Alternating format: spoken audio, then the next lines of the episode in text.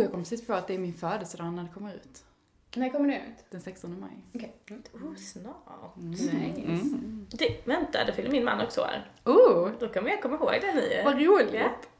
Jag har aldrig träffat någon som fyller upp samma dag. nej. Connection. Dagen före 17 Ja. maj. Det är så Ja, jag kommer ihåg exakt. när han fyller år. Man måste ha sina tricks. Okej, det är det är du, du är tidsansvarig nu, så det är du, Ja. som drar ihop det. Ja, okej. Det, det, ja, något ansvar måste fixar jag göra. Det faktiskt ha. ja, men precis. Det fixar du. Ja, nej, men eh, då är vi tysta en liten stund så det är lättare att klippa.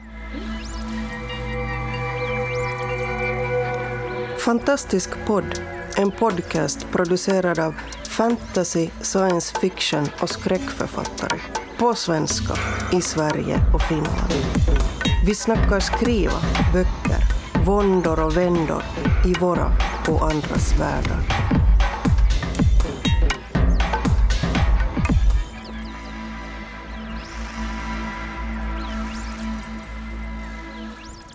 Hej och välkomna till Fantastisk podd. Idag är det Grupp Skåne som pratar och jag heter Charlotte Cederlund och med mig har jag Emma Andersson.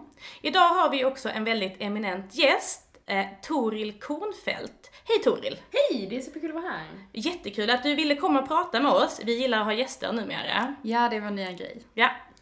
Kan inte du ta och berätta lite om dig själv och om din bok Mammutens återkomst? Eh, jo, eh, jag är i botten så är jag biolog eh, och jag är, har jobbat som vetenskapsjournalist ganska länge.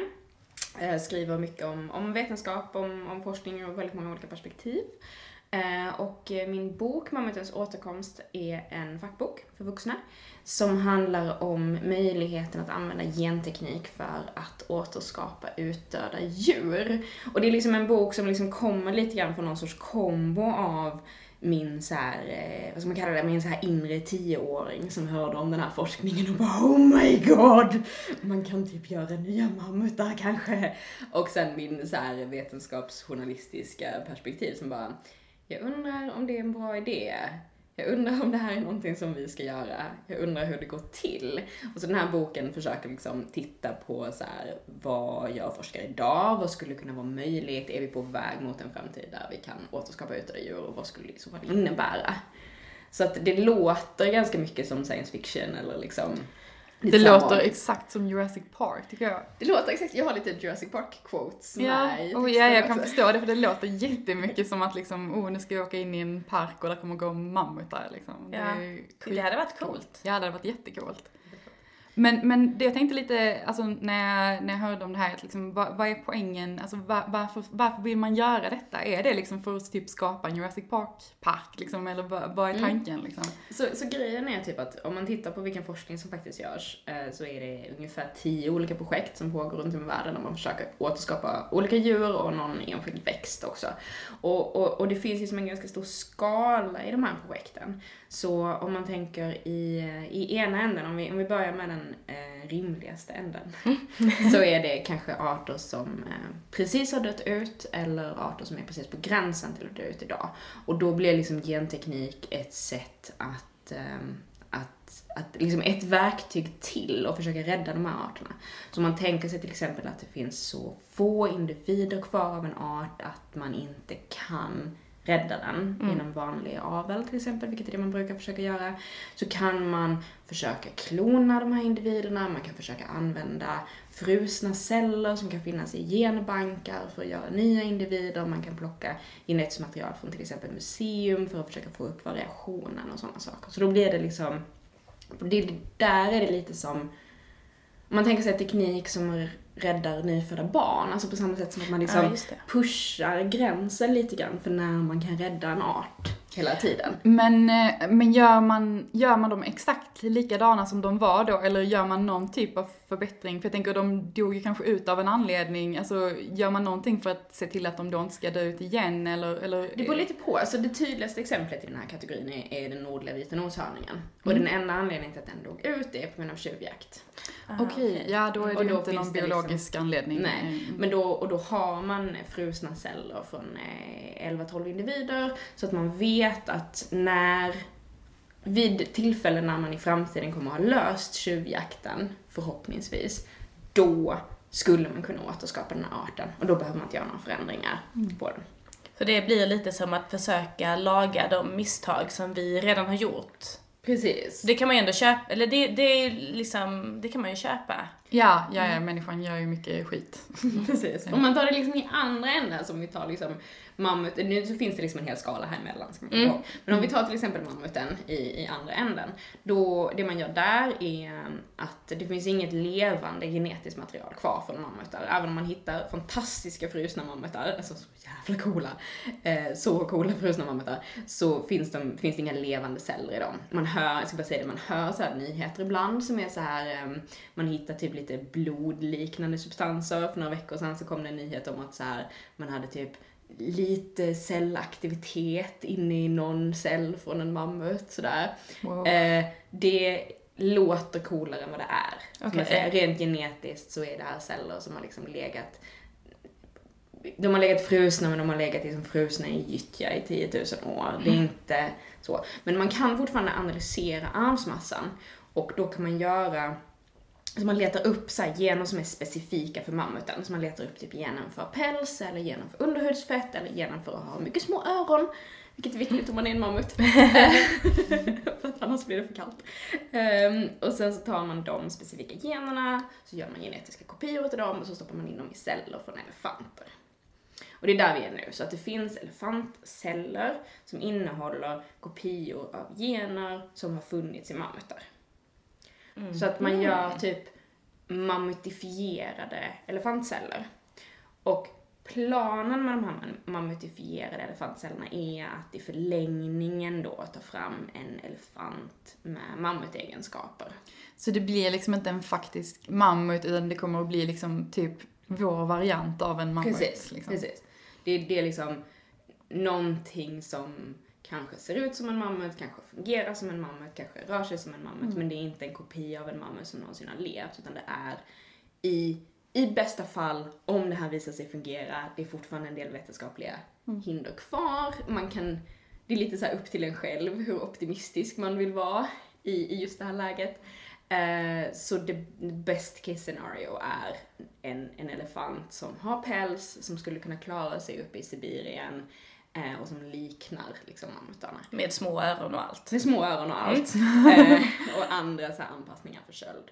Men varför vill man ha, alltså vad ska man göra med den här mammuten då? Är det då den här parken med mammutar där vi kan Ja, åka och eller titta? vill man liksom och... introducera dem i, i naturen igen? Liksom. Man vill introducera dem i ja. naturen igen. Så det finns en park. Det finns en park i Sibirien som heter Pleistocene Park.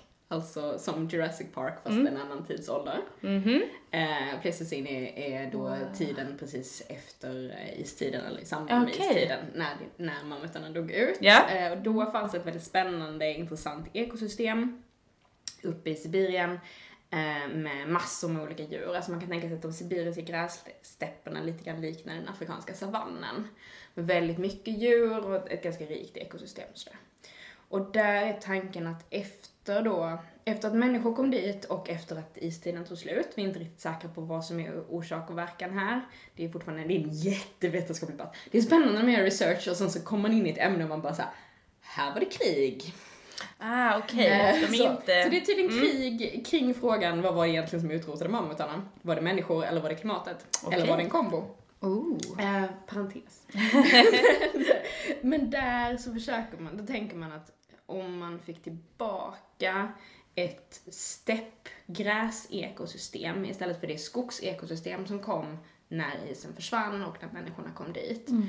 eh, Så skulle det vara bra för liksom, den lokala naturen, man skulle kunna få upp en artrikedom igen, man skulle kunna få upp eh, mer typ, jaktmöjligheter för de som bor där, man skulle kunna få en liksom, säkrare eh, säkrare, bättre fungerande ekosystem i tanken. Ungefär, man tänker det ungefär som så här öppna landskapssatsningarna i Sverige, Ja. ganska likt.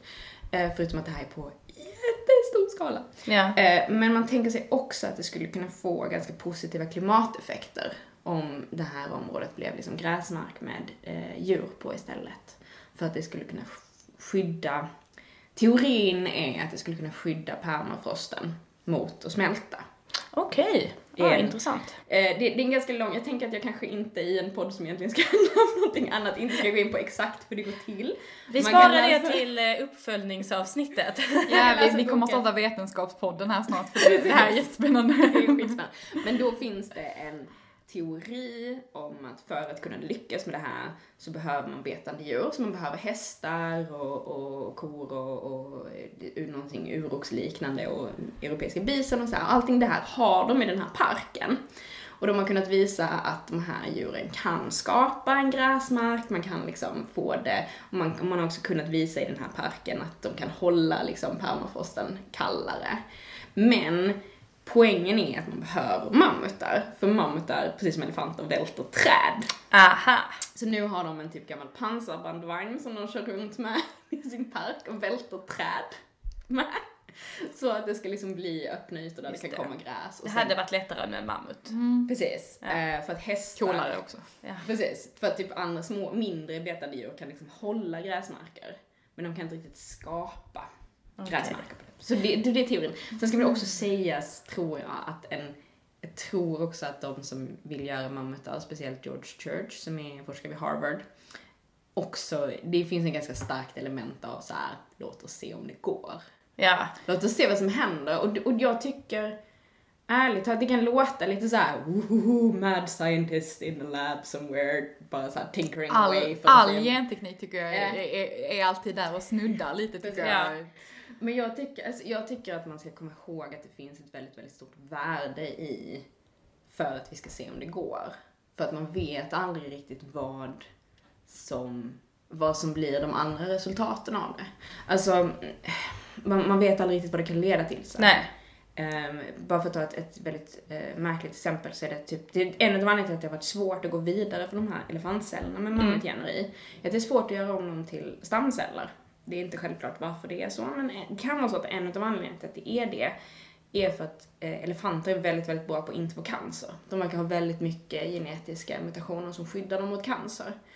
Och att förstå dem bättre skulle kunna vara användbart i andra sammanhang också. Och att ha en liksom tydlig, vad ska man säga, att ha en tydlig problemställning på det här sättet. Så här, från A till B, från cell till mammut kan vara ett sätt att liksom stöta Just på det, och att vä- hantera alla de här Ja. problemen. Vägen till liksom. mammuten kan ge väldigt många stickspår liksom. Precis, Mm. som kan vara användbara. Så jag, jag tycker att den här, ska vi se vad som händer, är en så här bra anledning att göra sådana här saker egentligen.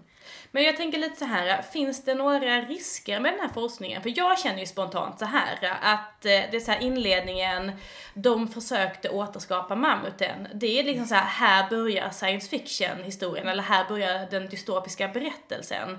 Eh, och jag tänker att det finns, jag ser ju massa grejer framför mig som skulle kunna hända där det här eh, Jurassic Park historien, där då istället då mammutar kommer och typ äter upp alla. Det är ju bara en av alla de här som jag ser framför mig. Men liksom vad, Okej, vad så- säger så, forskningen själva? eh, riskerna är den stora, alltså en av sakerna som man verkligen, som jag tycker att man verkligen, verkligen måste ta, ta hänsyn till är ju så här etiken för de individuella djuren som är inblandade i de här försöken. Jag är väldigt för grundforskning, jag är, ganska, jag är väldigt för så här, vi pillar och ser vad som händer under förutsättning att man gör det på ett sätt som är så absolut bra som möjligt för de individuella djuren som finns där. Jag tycker att det är liksom en, det är kanske startrisken liksom. Ehm, sen så är de stora riskerna och den anledningen till att det finns ganska många biologer som är emot det här är i princip precis det du, det du säger. Förutom kanske äter upp att man får massa oväntade konsekvenser.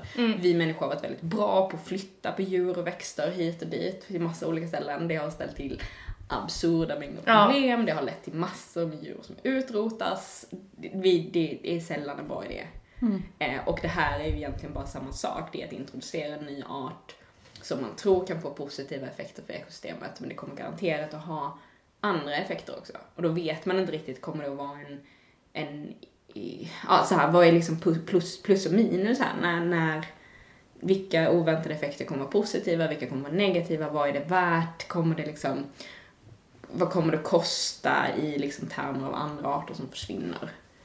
Jo, jag tänker, eller så här, jag tänker, är det lätt att göra en bedömning på vad som skulle hända? Kan man se det framför sig liksom? Eller hur? Jag tänker själv att det är komplicerat. Det är skitkomplicerat. Det är olika för olika arter. Um, om man tittar på till exempel den noshörningen då som fortfarande finns ett par individer av, då kan man ganska lätt se att det finns en, eh, en nisch. Alltså det finns en, en eh, Eftersom det är så pass nytt, nyligen som den försvann så kan man se vad som har hänt sedan den försvann och man kan se liksom vad, vad skulle antagligen hända. Alltså det finns liksom ett, ett ekologiskt hål kvar för den, eller vad man ska säga. Medan um, om man tittar på till exempel uroxan som man också försöker återskapa som man skulle kunna introducera här så är det kanske jämförbart med vildsvinen som har kommit in i Sverige. Mm. Så vildsvinen är ju i praktiken en återför införd art i Sverige. Den fanns här fram till 16, 15, 1600-talet någon gång, sen försvann den. Eh, och nu har vi vildsvin igen. Ah, okay. Och det leder till en massa konsekvenser. Mm. En hel del av de konsekvenserna verkar vara bra för ekologin. Eh, andra är ganska dåliga, mest för bönder och för alla som råkar köra på ett vildsvin, vilket är rätt många. Eh, och det blir liksom en, en, ett helt så kluster av trådar av konsekvenser som är jättesvåra, alltså i princip omöjliga på förväg att räkna ut och nästan under tiden också. Att räkna ut vad som faktiskt händer liksom.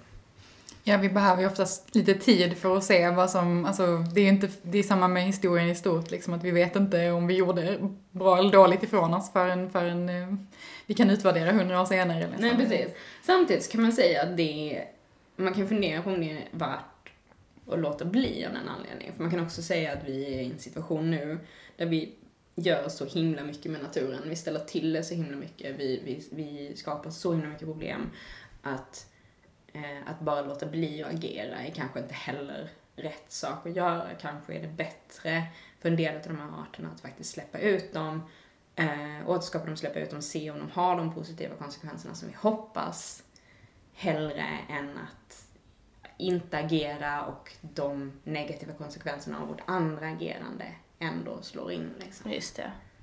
Ja, intressant. Vi får väl se vad som händer. Ja, det låter verkligen jättespännande. Men jag tänker lite så här, alltså som sagt, det här eh, i min värld låter, det låter väldigt mycket som fantastik. Alltså verkligen, det här hade kunnat vara vilken eh, fantastikberättelse som helst. Och hur är det med dig? Har du själv någon koppling till fantastiken? Så jag läser jättemycket fantastik. Jag läser mm. jättemycket fantasy, jag läser jättemycket science fiction. Skräck är inte riktigt min genre. Um, men, men både science fiction och fantasy är, är genrer som jag läser jättemycket av, som jag verkligen älskar.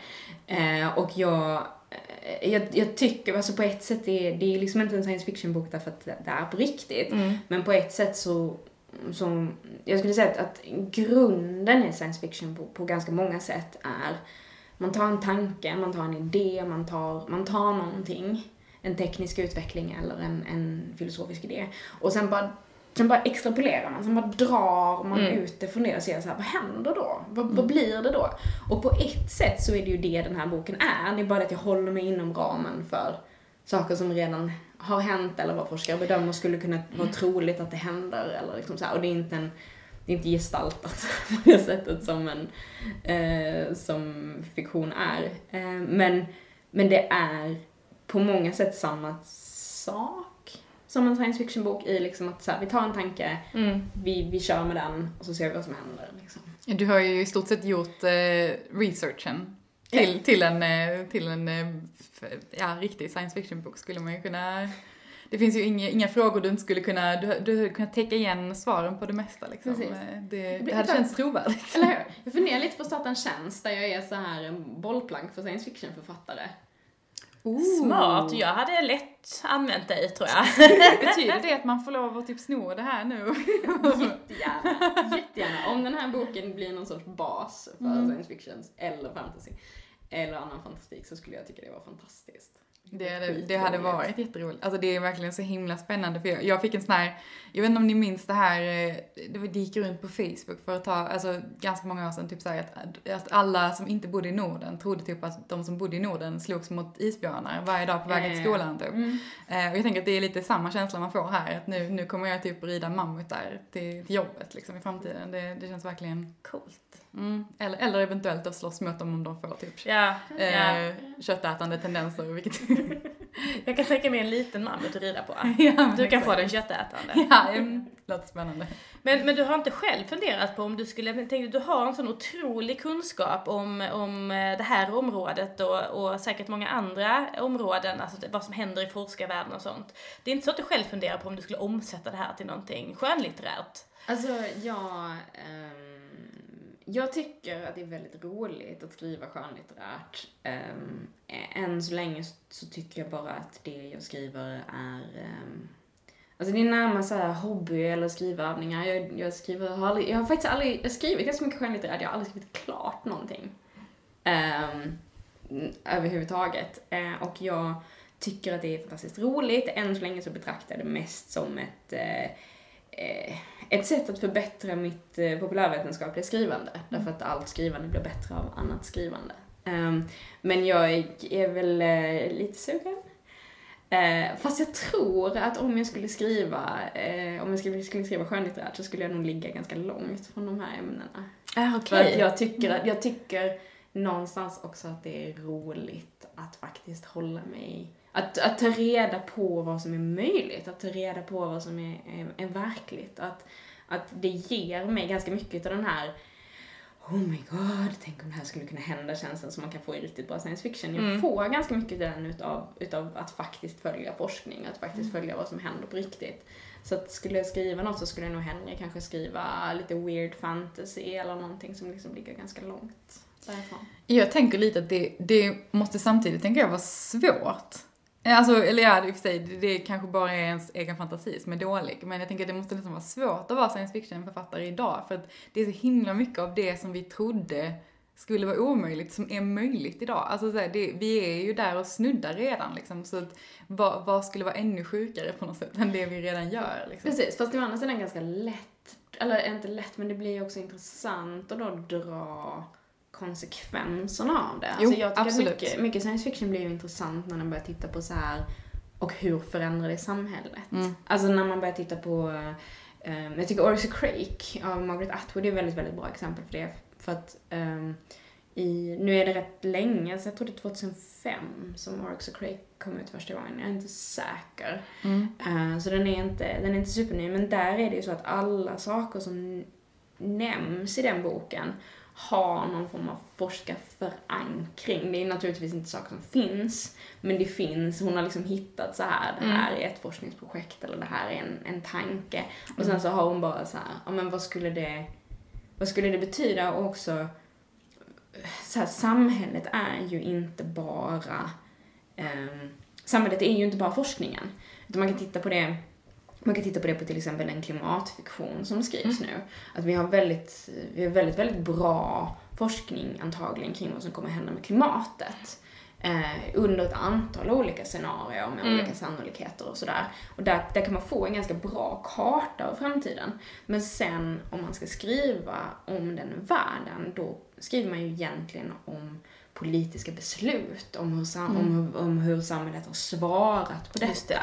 Om liksom blir responsen på den här förändrade världen en, en värld där folk samarbetar, trycker på med teknisk utveckling och faktiskt lyckats vända den här trenden eller blir det en, en tendens att liksom isolering eller någonting annat? Känns ju som det oftast blir en dystopi och inte en utopi. Men just med klimatet. Hade vi varit jättelyckliga så hade det väl inte varit så spännande att läsa om kanske. Ja, det är väl så.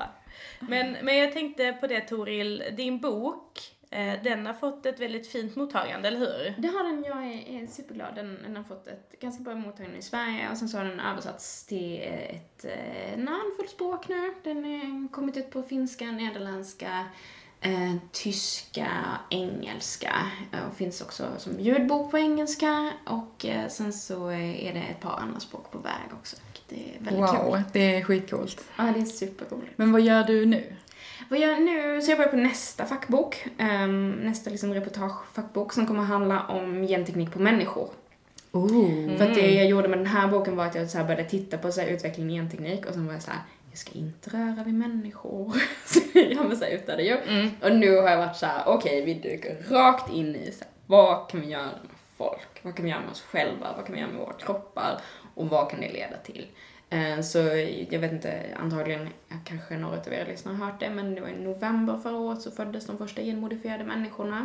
Ja, det, det har jag koll på. Ja, precis. Eh, och vi har liksom också haft ett antal sådana stora genombrott de senaste åren. Det går väldigt, väldigt snabbt just nu. Så jag försöker lite grann så fånga in vad är det som händer just nu, varför går det så snabbt just nu, vad är, vad är vetenskapen bakom, men också så här, vart, vad kommer det leda till? Liksom. Superintressant. Det låter jätte, jättespännande. Och tanken är om allting, eh, vad är det, om Gud vill och byxorna håller, så, så kommer den komma ut på våren nästa år på Natur och kultur. Det ser vi verkligen fram emot. Det gör vi. Och då, då ska vi kanske wrappa ihop det lite. Så tack så jättemycket Toril för att du ville komma hit idag. Superkul att vara här, verkligen. Vi, vi, vi kommer inte kunna tänka på någonting annat än, än att vi kommer se mammutar om några år nu, tänker jag. Eller hur? Och jag vet inte riktigt om jag ser fram emot det eller om jag är skiträdd. Jag ser lite fram emot det. Du har lyssnat på Fantastisk podd. Om du trivdes i vårt fantastiska poddsällskap och vill ha mer så hittar du äldre poddar och information om oss som deltar på vår hemsida under fantastiskpodd.se och på vår Facebook-sida Fantastisk podd. Har du frågor eller förslag på vad du tycker att vi ska tala om, hör gärna av dig antingen på Facebook eller via kommentarer på hemsidan. Vi hörs!